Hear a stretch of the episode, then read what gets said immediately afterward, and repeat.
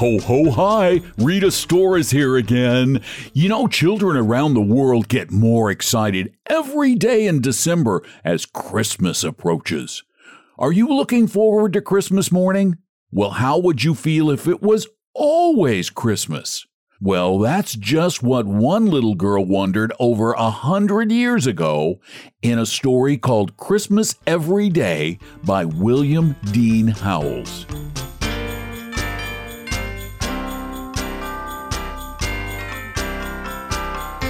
The little girl came into her papa's study, as she always did, Saturday morning before breakfast, and asked for a story.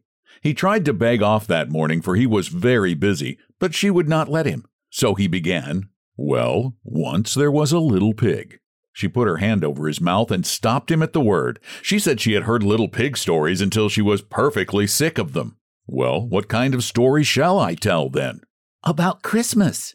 It's getting to be the season. It's past Thanksgiving already. It seems to me, her papa argued, that I've told as often about Christmas as I have about little pigs. No difference. Christmas is more interesting. Well, her papa roused himself from his writing by a great effort. Well, then, I'll tell you about the little girl that wanted it Christmas every day in the year. How would you like that? First rate, said the little girl, and she nestled into comfortable shape in his lap, ready for listening. Very well, then. This little pig, what are you pounding me for? Because you said little pig instead of little girl. I should like to know what's the difference between a little pig and a little girl who wanted it Christmas every day. Papa, said the little girl warningly, if you don't go on, I'll give it to you. And at this, her papa darted off like lightning and began to tell the story as fast as he could. Well, once there was a little girl who liked Christmas so much that she wanted it to be Christmas every day in the year. And as soon as Thanksgiving was over, she began to send postcards to the old Christmas fairy asking if she mightn't have it. But the old fairy never answered any of her postcards. And after a while, the little girl found out that the fairy was pretty particular and wouldn't notice anything but letters not even correspondence cards and envelopes, but real letters on sheets of paper and sealed outside with a monogram, or your initial anyway. So then she began to send her letters, and in about three weeks, or just the day before Christmas it was, she got a letter from the fairy saying she might have it Christmas every day for a year, and then they would see about having it longer. The little girl was a good deal excited already, preparing for the old fashioned, once a year Christmas that was coming the next day, and perhaps the fairy's promise didn't make such an impression on her as it would have made at some other time. She just resolved to keep it to herself and surprise everybody with it as it kept coming true, and then it slipped out of her mind altogether. She had a splendid Christmas. She went to bed early so as to let Santa Claus have a chance at the stockings. And in the morning, she was up the first of anybody and went and felt them, and found hers all lumpy with packages of candy and oranges and grapes and pocketbooks and rubber balls and all kinds of small presents and her big brothers with nothing but tongs in them, and her young lady sisters with a new silk umbrella, and her papas and mammas with potatoes and pieces of coal wrapped up in tissue paper, just as they always had every Christmas. Then she waited around till the rest of the family were up, and she was the first to burst into the library when the doors were opened and look at the large presents laid out on the library table books and portfolios and boxes of stationery and breastpins and dolls and little stoves and dozens of handkerchiefs and inkstands and skates and snow shovels and photograph frames and little easels and boxes of watercolors and Turkish paste and nougat and candy cherries and dolls' houses and waterproofs and the big Christmas tree lighted and standing in a wastebasket in the middle. She had a splendid Christmas all day. She ate so much candy that she did not want any breakfast, and the whole morning the presents kept pouring in that the expressman had not had time to deliver the night before and she went round giving the presents she had got for other people, and came home and ate turkey and cranberry for dinner, and plum pudding and nuts and raisins and oranges and more candy, and then went out sledding and came in with a stomach ache, crying, and her papa said he would see if his house was turned into that sort of fool's paradise another year, and they had a light supper, and pretty early, Everybody went to bed cross. Here, the little girl pounded her papa in the back again. Well, what now? Did I say pigs? You made them act like pigs. Well, didn't they? No matter. You oughtn't to put it into a story. Very well, then. I'll take it all out. Her father went on. The little girl slept very heavily and she slept very late, but she was wakened at last by the other children dancing round her bed with their stockings full of presents in their hands. What is it? said the little girl, and she rubbed her eyes and tried to rise up in bed. Christmas, Christmas, Christmas! They all shouted and waved their stockings. Nonsense! It was Christmas yesterday. Her brothers and sisters just laughed. We don't know about that. It's Christmas today anyway. You have to come into the library and see. Then all at once it flashed on the little girl that the fairy was keeping her promise and her year of Christmases was beginning. She was dreadfully sleepy, but she sprang up like a lark, a lark that had overeaten itself and gone to bed cross, and darted into the library. There it was again books and portfolios and boxes of stationery and breastpins, and you needn't go over it all, Papa. I guess I can remember just what was there, said the little girl. Well, and there was the Christmas tree blazing away, and the family picking out their presents, but looking pretty sleepy, and her father perfectly puzzled, and her mother ready to cry. I'm sure I don't know how to dispose of all these things, said her mother. And her father said it seemed to him they had something just like it the day before, but he supposed he must have dreamed it. This struck the little girl as the best kind of a joke, and so she ate so much candy she didn't want any breakfast and went round carrying presents and had turkey and cranberry for dinner and then went out and sledded and came in with a Papa. Well, what now? What did you promise, you forgetful thing? Oh, yes. Well, the next day, it was just the same thing over again, but everybody getting crosser. And at the end of a week's time, so many people had lost their tempers that you could pick up lost tempers anywhere, and they perfectly stewed the ground. Even when people tried to recover their tempers, they usually got somebody else's, and it made the most dreadful mix. The little girl began to get frightened, keeping the secret all to herself. She wanted to tell her mother, but she didn't dare to, and she was ashamed to ask the fairy to take it back. It seemed ungrateful and ill bred, and she thought she would try to stand it, but she hardly knew how she could for a whole year. So it went on and on, and it was Christmas on St. Valentine's Day and Washington's birthday, just the same as any day, and it didn't skip even the 1st of April, though everything was counterfeit that day, and that was some little relief. After a while, coal and potatoes began to be awfully scarce, so many had been wrapped up in tissue paper to fool papas and mamas with. Turkeys got to be about a thousand dollars apiece. Papa! Well, what? You're beginning to fib. Well, two thousand then. And they got to passing off almost anything for turkeys half grown hummingbirds, and even rocks out of the Arabian Nights. The real turkeys were so scarce. And cranberries? Well, they asked a diamond apiece for cranberries. All the woods and orchards were cut down for Christmas trees, and where the woods and orchards used to be, it looked just like a stubble field with the stumps.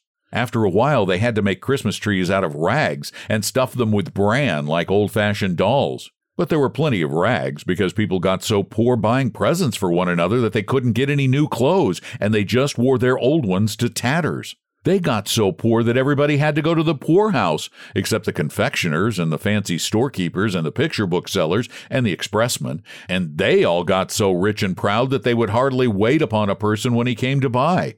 It was perfectly shameful.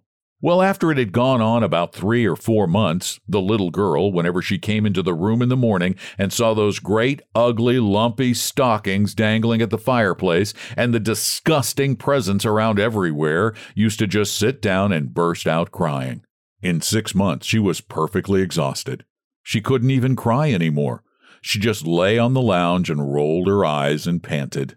About the beginning of October, she took to sitting down on dolls wherever she found them. French dolls or any kind, she hated the sight of them so. And by Thanksgiving, she was crazy and just slammed her presents across the room.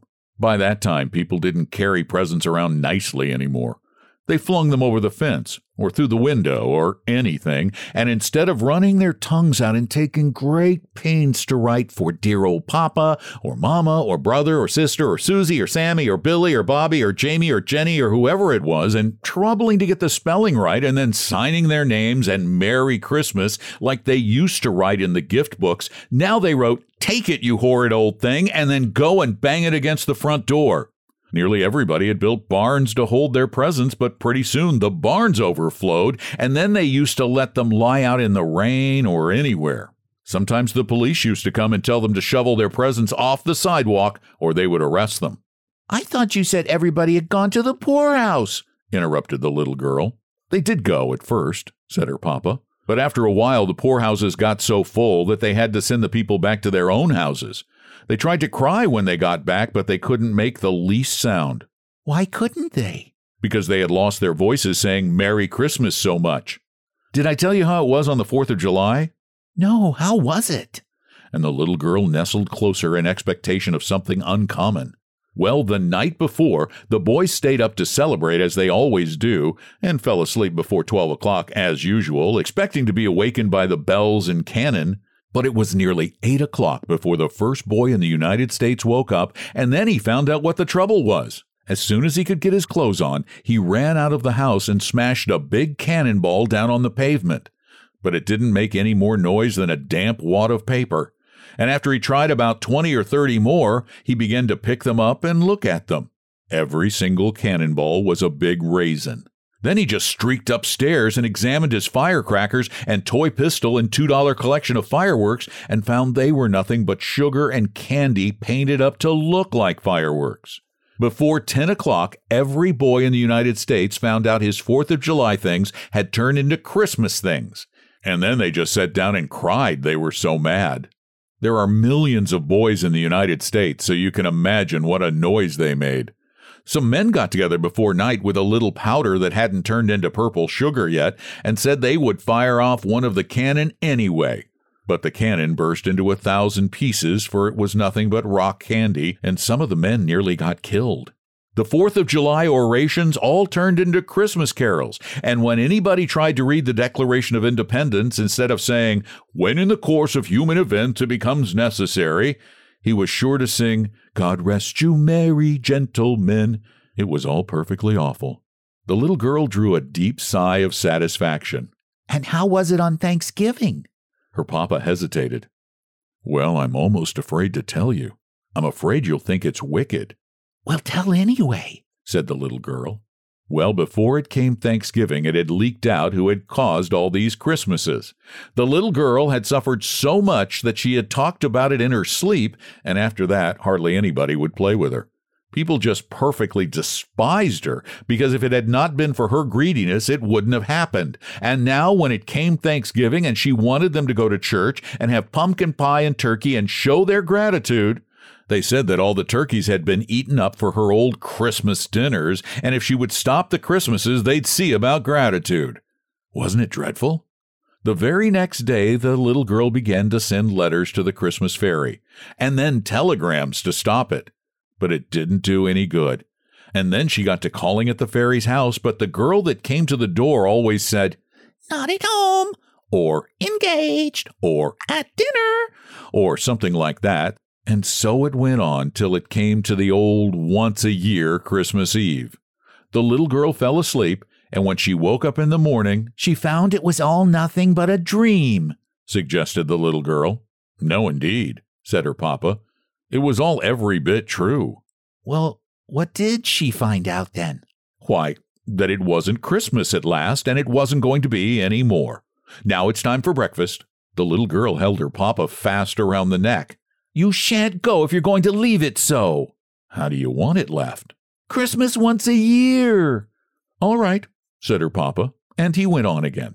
Well, there was the greatest rejoicing all over the country, and it extended clear up into Canada. The people met together everywhere and kissed and cried for joy. The city carts went around and gathered up all the candy and raisins and nuts and dumped them into the river, and it made the fish perfectly sick. And the whole United States, as far out as Alaska, was a blaze of bonfires, and there were children burning up their gift books and presents of all kinds. They had the greatest time. The little girl went to thank the old fairy because she had stopped its being Christmas, and she had hoped she would keep her promise and see that Christmas never, never came again. Then the fairy frowned and asked her if she was sure she knew what she meant. And the little girl asked her, Why not? And the old fairy said she was behaving just as greedily as ever, and she'd better look out. This made the little girl think it all over carefully again and she said she would be willing to have it Christmas about once in a thousand years. And then she said a hundred.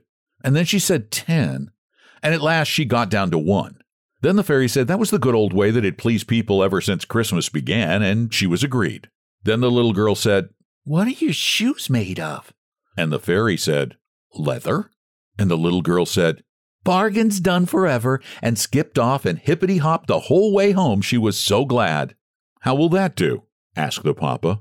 First rate, said the little girl, but she hated to have the story stop and was rather sober. However, her mamma put her head in at the door and asked her papa, Are you ever coming to breakfast? What have you been telling that child? Oh, just a moral tale. The little girl caught him around the neck again. We know. Don't you tell what, Papa? Don't you tell what?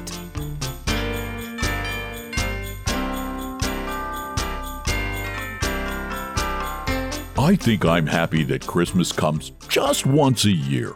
How about you? Well, I hope you have a very Merry Christmas or a happy holiday of every kind. And thanks for listening.